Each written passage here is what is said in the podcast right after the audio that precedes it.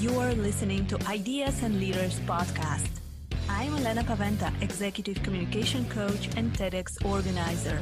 With each episode, I'll share with you communication tips and ideas from top business leaders to help you excel in your career.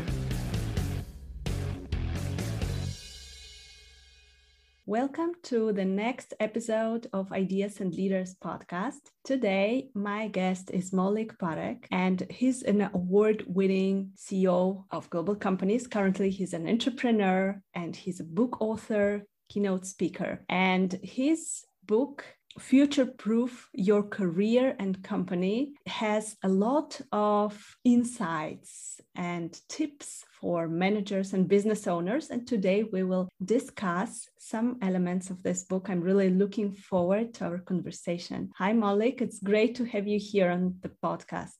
Hi, Elena. Good to be here with you. So thank you for having me on your podcast. So, Maulik, in your book, Future Proof Your Career and Company, you're writing about the future of business. And that is really interesting to have this look in the future and I think what the next decade is bringing us. So, what are your ideas about this? What do you think will happen in the next decade in the business environment? Sure. Well, uh, thank you uh, for that great question you know, one of the reasons I wanted to uh, write this book, by the way, this uh, book is a product of this uh, pandemic that we are all experiencing around the world. What I thought was everybody was so busy dealing with the side effects and the major effects of this pandemic. As leaders, maybe we were taking our eyes and ears off of what's happening on the horizon. Uh, and when I'm talking about the horizon, I'm talking about five to 10 years down the road. So, you know, one day, hopefully soon, this crisis that we are facing around the world will pass. But uh, once once it has passed, we'll be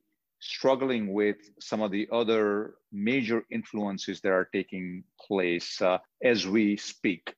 And I'm talking about three disruptive forces uh, artificial intelligence, the gig economy, and the digital natives. And the reason I selected these uh, three topics is because in my last three years as a CEO of the global company, Elena, I saw the real impact of these three forces. You know, I saw artificial intelligence tiptoeing into our workflows and our processes and our jobs. I saw digital natives, the millennials and Gen Zers, really storming the workplaces and turning it upside down. And the thirdly, I saw the increasing popularity of the freelancing completely changing who gets the job done, where, when, and how. So when I started doing some research about these three forces, uh, Elena, I thought that uh, they are all going to peak together over the next 10 years. And that's why the next 10 years will be probably the most disruptive of our times. Yeah, those forces are definitely currently very strong. So, how do you think the digital generation will transform the workplace in the future? I'm not sure whether you have millennials or Gen Zers around you. I do have some. And when you see them when you uh, look at them, you tend to kind of discard them because we have always seen them as the entry level employees or you know interns. We see them as this TikToking, Snapchatting, soya latte drinking generation, and we don't pay too much attention to them. But I think we need to start paying a lot of attention to them for three reasons. Number one, for sheer numbers. You know, right now Gen Z is the largest generation in the world with around 2.47 billion people. Millennials follow them very closely with 2.4 billion people. Most importantly, by 2030, two thirds of the global workforce, two thirds, you know, more than 66% of the global workforce will be made up of millennials and Gen Zers. You know, the baby boomers, the last batch of baby boomers will be retiring by 2030. And uh, essentially, workplaces will be stormed by the millennials and Gen Zers. And so we need to start paying attention to them because right now they may be just interns or entry level employees, but in 10 years, they may be sitting in positions of power and influence. And we must understand what gets them excited, what motivates them to bring out the best in them. So, how can we adapt to this change? What makes them excited, and uh, how to adapt our workplaces to this change in the future? Sure, and you know, I, I write uh, this extensively in the book. Uh, there are three different ways that they are very different than the other generations. There are multiple differences, you know, among them and the others, but there are three specific ones that uh, play out greatly at the workplaces. number one, they want to work with the latest technology. I mean, think about it, uh, Lena. You know, for them, Siri was not an invention. Uh, for them, internet was not an invention. That was the way of their life. Every year they saw their iPhone or their smartphone upgrading. Every year they saw Siri and Alexa getting better, faster, and smarter. Uh, every year they saw internet connectivity increasing in its speed. So for them, the world is about getting better, faster, smarter than it was before. So when they're looking for employers that they want to work for, they're actually looking for employers who can offer them the latest technology, not the ones who still are dealing with the legacy system. So that's number one. Uh, if you want to attract these digital natives, uh, then you must uh, look at your IT infrastructure and make sure that it is truly employee friendly and not what we have been using in the past. Uh, the second thing that we need to keep in mind is that they're very entrepreneurial in nature. You know, why? Because nowadays, what it takes to start a new business, most of the online businesses, you essentially need a smartphone or a PC or a tablet and internet connectivity. And uh, you can be in the business of uh, online digital marketing. You could be producing your own TikTok videos and have millions of followers. And I talk about, you know, some of the biggest names in TikToks, the Charli D'Amelio, you know, Jacob Sartorius, people that you and I may have never heard of them. But if you ask the millennials and Gen Zers, they know these people because they have 83, 85 million followers on TikTok. And they were just born after 2000. Think about it.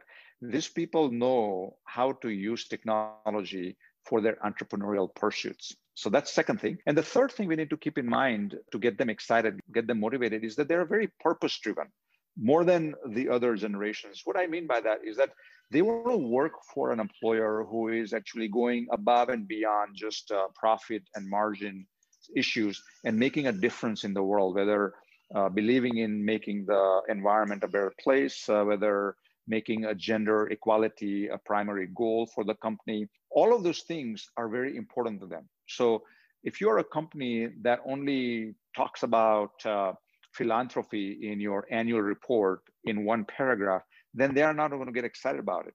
But if they come to your offices and if they come to your um, stores and if they see that you are genuinely interested in making a difference in the world, then you are going to get them attracted not only just as an employee, but also as a consumer. Yes, absolutely. They want to change the world and they want to see that we are using this technology and we are good in technology just as they are and it is yes. interesting that you mentioned this different mindset and this change in mindset because when i was writing my phd thesis a couple of years ago i was doing research on born global companies and uh, those mm-hmm. are companies which start operations globally immediately and when i was mm-hmm. interviewing those entrepreneurs i realized that they have completely different mindset those people and they're mainly young people.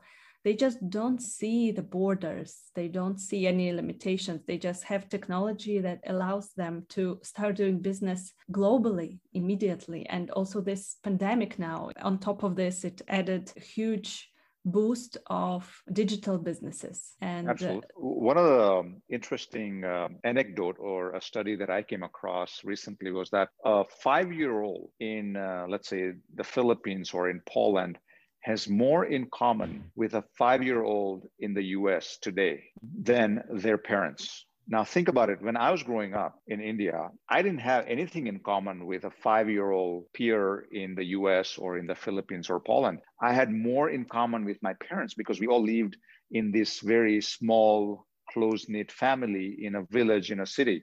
Uh, we didn't have this access to the globe. You know, we didn't have access to learning about uh, what's happening in other parts of the world through YouTube, through TikTok, through many other channels. But today that has changed because even a five year old today, my, my daughter, who just turned four a couple of months ago, she has more in common with a four year old American than me. because she relates to them because of the technology. So that's something that will play out in their lives over the years. Yes, yes, absolutely. And also speaking about children, also looking at my children now, uh, I have two daughters, they are eight and 11 now, and they are educating me on some certain aspects of YouTube, you know, how some uh, of those online technologies work. And I can see the huge shift that the younger generation knows much more about technology than the, the, older generation. And I think that this gap will be bigger and bigger with years. So absolutely, I, I can.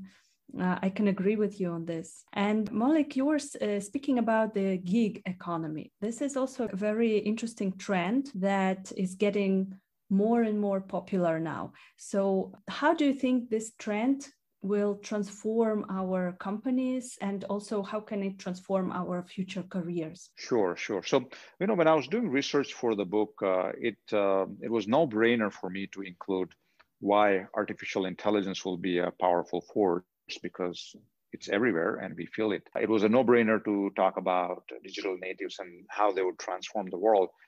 But as I did more research, I realized that the gig economy is probably the most powerful among the three forces that I just talked about. And it's because of this very simple reason. And the reason is at the end of the day, as humans, we crave for freedom. Why do we say, thank God it's Friday, not thank God it's Monday? Because on Monday, we lose some of that freedom. You know, part of our day, somebody else is going to tell us, what we do, how we do it, when we do it, with whom we do it. The reason we say, thank God it's Friday is because during the weekend, we just in our personal lives, we are the boss. We control the destiny, at least for the next couple of days, right? Because of the freelancing, it gives you an opportunity to have that freedom starting Monday all the way until Friday as well, because now you decide whether you want to work with that certain company, whether you want to work with that certain person or not.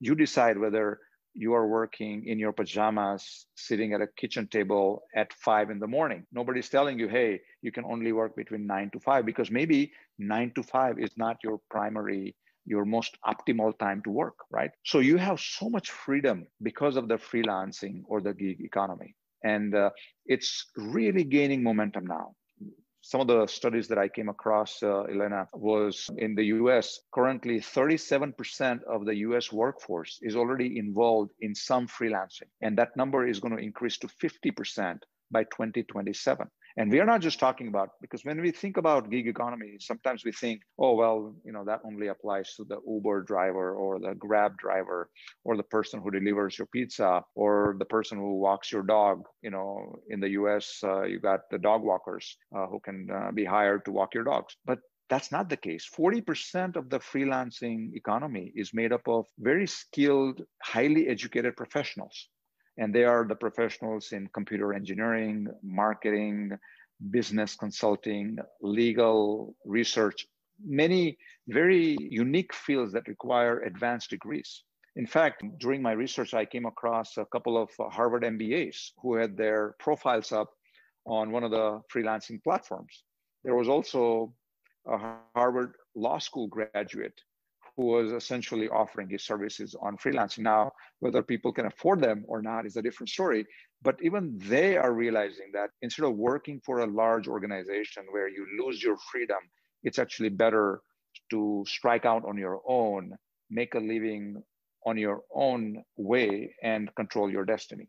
So, this phenomenon has a very powerful impact on how the work will get done over the years how businesses will transform itself. Yes, as a freelancer myself, partly freelancer, as I'm working at the university, I'm assistant professor at the University of Economics, and also I am working as a freelancer as a communication coach. And I can feel this freedom that the benefits of this freedom and i can i also know a lot of people who want to move from their corporate careers and start doing freelancing. But what about those people who prefer work in corporate environments you know that because it is not for everyone and i also know such people who like being told what to do, who like working in, in, a certain framework because this is optimal for them. So, in the face of this new trend, how do you think companies can somehow transform and maybe develop their employees so that this trend is beneficial for everyone?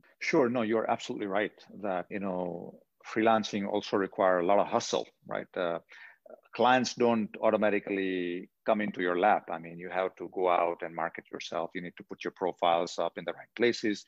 You need to be doing a lot of social media marketing engagement with your audience. And it may not be a cup of tea for everyone. And uh, we get that. So I think uh, there are a couple of things that we need to keep in mind. You know, so for employers, there are two challenges that they would be faced with. Number one, they would need to attract now the people to work for them in the past, when you are competing for the human resources, the talent, uh, you're only competing with a company next door or uh, you know company in the neighborhood. Now you are also competing with people's desire to pursue their own career, uh, their own desire to be the masters of their destiny. You are also competing with companies around the world because could easily be remotely working for another company that's 10,000 miles away from you not just around the corner from where you live. So that's number one. Companies would have to bring an A game to the table when they're trying to attract and retain the employees. The second thing the companies would need to keep in mind is that in order for them to retain this very entrepreneurial digital natives, they would need to completely do a reset of their company culture. Uh, typically, you know, especially the days when I finished my schooling and uh, started working out. I typically work for companies where the bosses at the top were making the decisions. The companies were very hierarchical. And if you are just a newbie in the company, your job was to just follow the directions and carry out those decisions that were made at the very top. That needs to change now. Uh, you would need to really tap into the entrepreneurial brains these people bring to the table. You need to give them the freedom to come up with new ideas. If every time they come up with a new idea, the only thing they hear back from the companies, oh, we have thought about it before and it never worked. If they keep hearing that, you're going to lose them. So it's very important to retain these employees by creating what I call in the book uh, entrepreneurial culture, where these employees have the best of the both worlds. They are working for a company, so they have the safety net of uh, having this, you know, stream of income coming to them they don't they're not worried about uh, where the next paycheck is going to come from if you're only doing freelancing.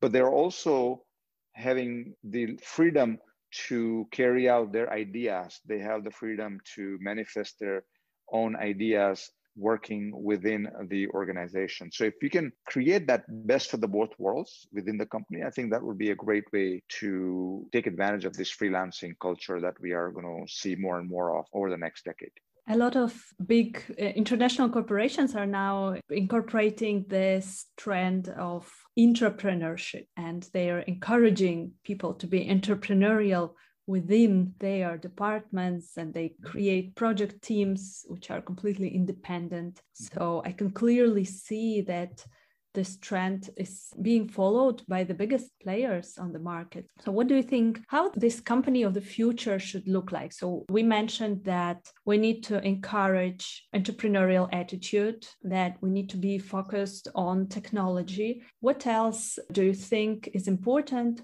for the companies of the future to stay on the market? Sure. So one of the metaphors that I use in the book is, you know, typically the traditional companies are like the mothership, you know, this large ship going through the ocean. And yes, it's very big, it's formidable, but it's extremely slow and very hard to maneuver. And all the employees are staggered in various levels within the organization. And it's very difficult to make decisions in that kind of a setting. The companies of the future are like the, the ones like Spotify or Amazon or Google. I mean, look an example of Spotify. Uh, they have essentially turned the entire organization into a squad of eight to 10 employees. And these squads are fully autonomous in terms of what projects they take on, uh, how they work, how they organize. They, within that group, that comes together just for that project they decide who is the leader and who is going to do the marketing, who is going to do the technology. And then they not only come up with the product, but they're also responsible for making sure that it becomes successful out in the marketplace. And so the way to kind of look at that metaphor is that while the traditional companies are like the mothership with thousands of people on it, but very hard to maneuver, Spotify also has a mothership, but it also has most of its employees in these smaller speedboats and because they are in these small, agile speedboats, they're able to change direction at a moment's notice. They're able to decide on the fly what they need to do next, given the changes in the competitive environment.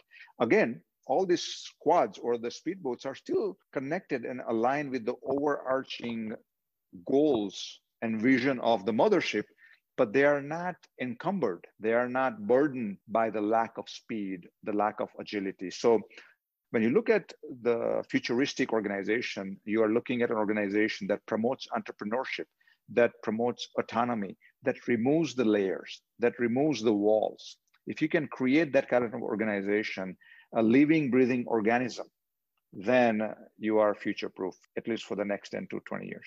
It sounds wonderful. It just if all companies could do this, then it would be perfect. I'm thinking that not all companies are able and they are not ready for this transformation. And a lot of companies uh, also fail at this um, innovation, fail at digital transformation. What do you think? Why uh, usually companies fail on this journey to their future and how to avoid this? Sure. So, you know, the first thing companies would need to realize is that it's not anymore a matter of whether you want to go through this transition from the mothership to a bunch of speedboats in the ocean. If you don't do it, you are most likely going to encounter a David who is going to come in significantly smaller than you, but feistier and can bring you down as a Goliath. So it's no longer a choice. Well, you know, that's too much work. I don't think I want to take my company through that anymore. Because uh, if you think that way, then uh, you are essentially paving the way for extinction in the next few years. Uh, there is always going to be an Amazon of your industry. There is always going to be an Uber of your industry. There is always going to be Airbnb of your industry that's going to completely disrupt the way you work and the way you create value for your shareholders and for other stakeholders. If you don't change, then somebody else is going to come and disrupt you at the same time. So that's very important that it's no longer, as I write in the book, it's not a question of whether you want to do it or not. Uh, it's a must do now going forward. You have to create that culture of innovation within your organization. So, to answer your question as to why companies fail at uh, both digital transformation and uh, creating culture of innovation. So let's talk about digital transformation first. You know, according to a recent McKinsey study, only 16% of the companies succeed in successfully carrying out the digital transformation, as you mentioned. And why is that? Because a lot of companies think that digital transformation is about the technology that if they just go out and buy the latest and the greatest technology that's the latest buzzword in the marketplace and if they stick this technology into their existing dilapidated, outdated legacy system, then automatically overnight they would become digitally transformed. That's not the case. In order for you to digitally transform your business, you have to start with the end in mind. You know, as Stephen Covey in his book says, begin with end in mind. And the end for the digital transformation is about how can you create value for your customers? How can you enhance your employee experience? How do you need to revamp or completely change your business model? These are the three primary questions you have to ask as to how can you enhance your customer experience? How can you enhance your employee experience? And how can you revamp or change your business model? And then everything else becomes the means to an end. And within those means, then you can look at the technology, you can look at the processes, you look at you look at the people, and all sort of things that you need to do to make sure that digital transformation is there. A lot of companies do the opposite. They start with the technology and think that all the other things will fall into place. So that's on the digital transformation piece. On the innovation side, everybody talks about innovation. You know, that's the greatest buzzword now. I write in the book that if you Google the definition of innovation, there are at least you know 100 definitions that I came across. Um, so different people have a different view of what innovation means. But the one definition that I like was by Tim Kastelle. He wrote one of the great books on the technology, and he says that innovation is about executing new ideas to create value. Think about it. All three very powerful words, right? You have, first of all, you have to execute it. You can't just think and daydream because nothing happens by daydreaming. Secondly, you have to execute new ideas. And thirdly, and most importantly, to create value. You could have amazing new ideas, but if they don't create any value for any of your stakeholders, then obviously, you know, it's not innovation. There's no value creation right? So first thing you have to do is actually to agree as a company as a leadership team what innovation means to you as an organization. Once you have that, then you need to decide what is our innovation strategy. Are we going after the incremental innovation, which is, you know, adding just tiny bit more value every year in your existing products, like, you know, Gillette razor, for example. I've been using it for last 30 years, and every year it changes. It gets better and better. The first Gillette razor I used had only one blade. Today, it has five blades and it has all other features that make shaving such a pleasant experience versus what it was just a few years ago. So that's incremental innovation. Or you are after adjacent innovation, where, you know, in the case of Amazon, for example, they started out selling books online, but then they went and started selling other products to their existing customers. So that's the example of adjacent innovation.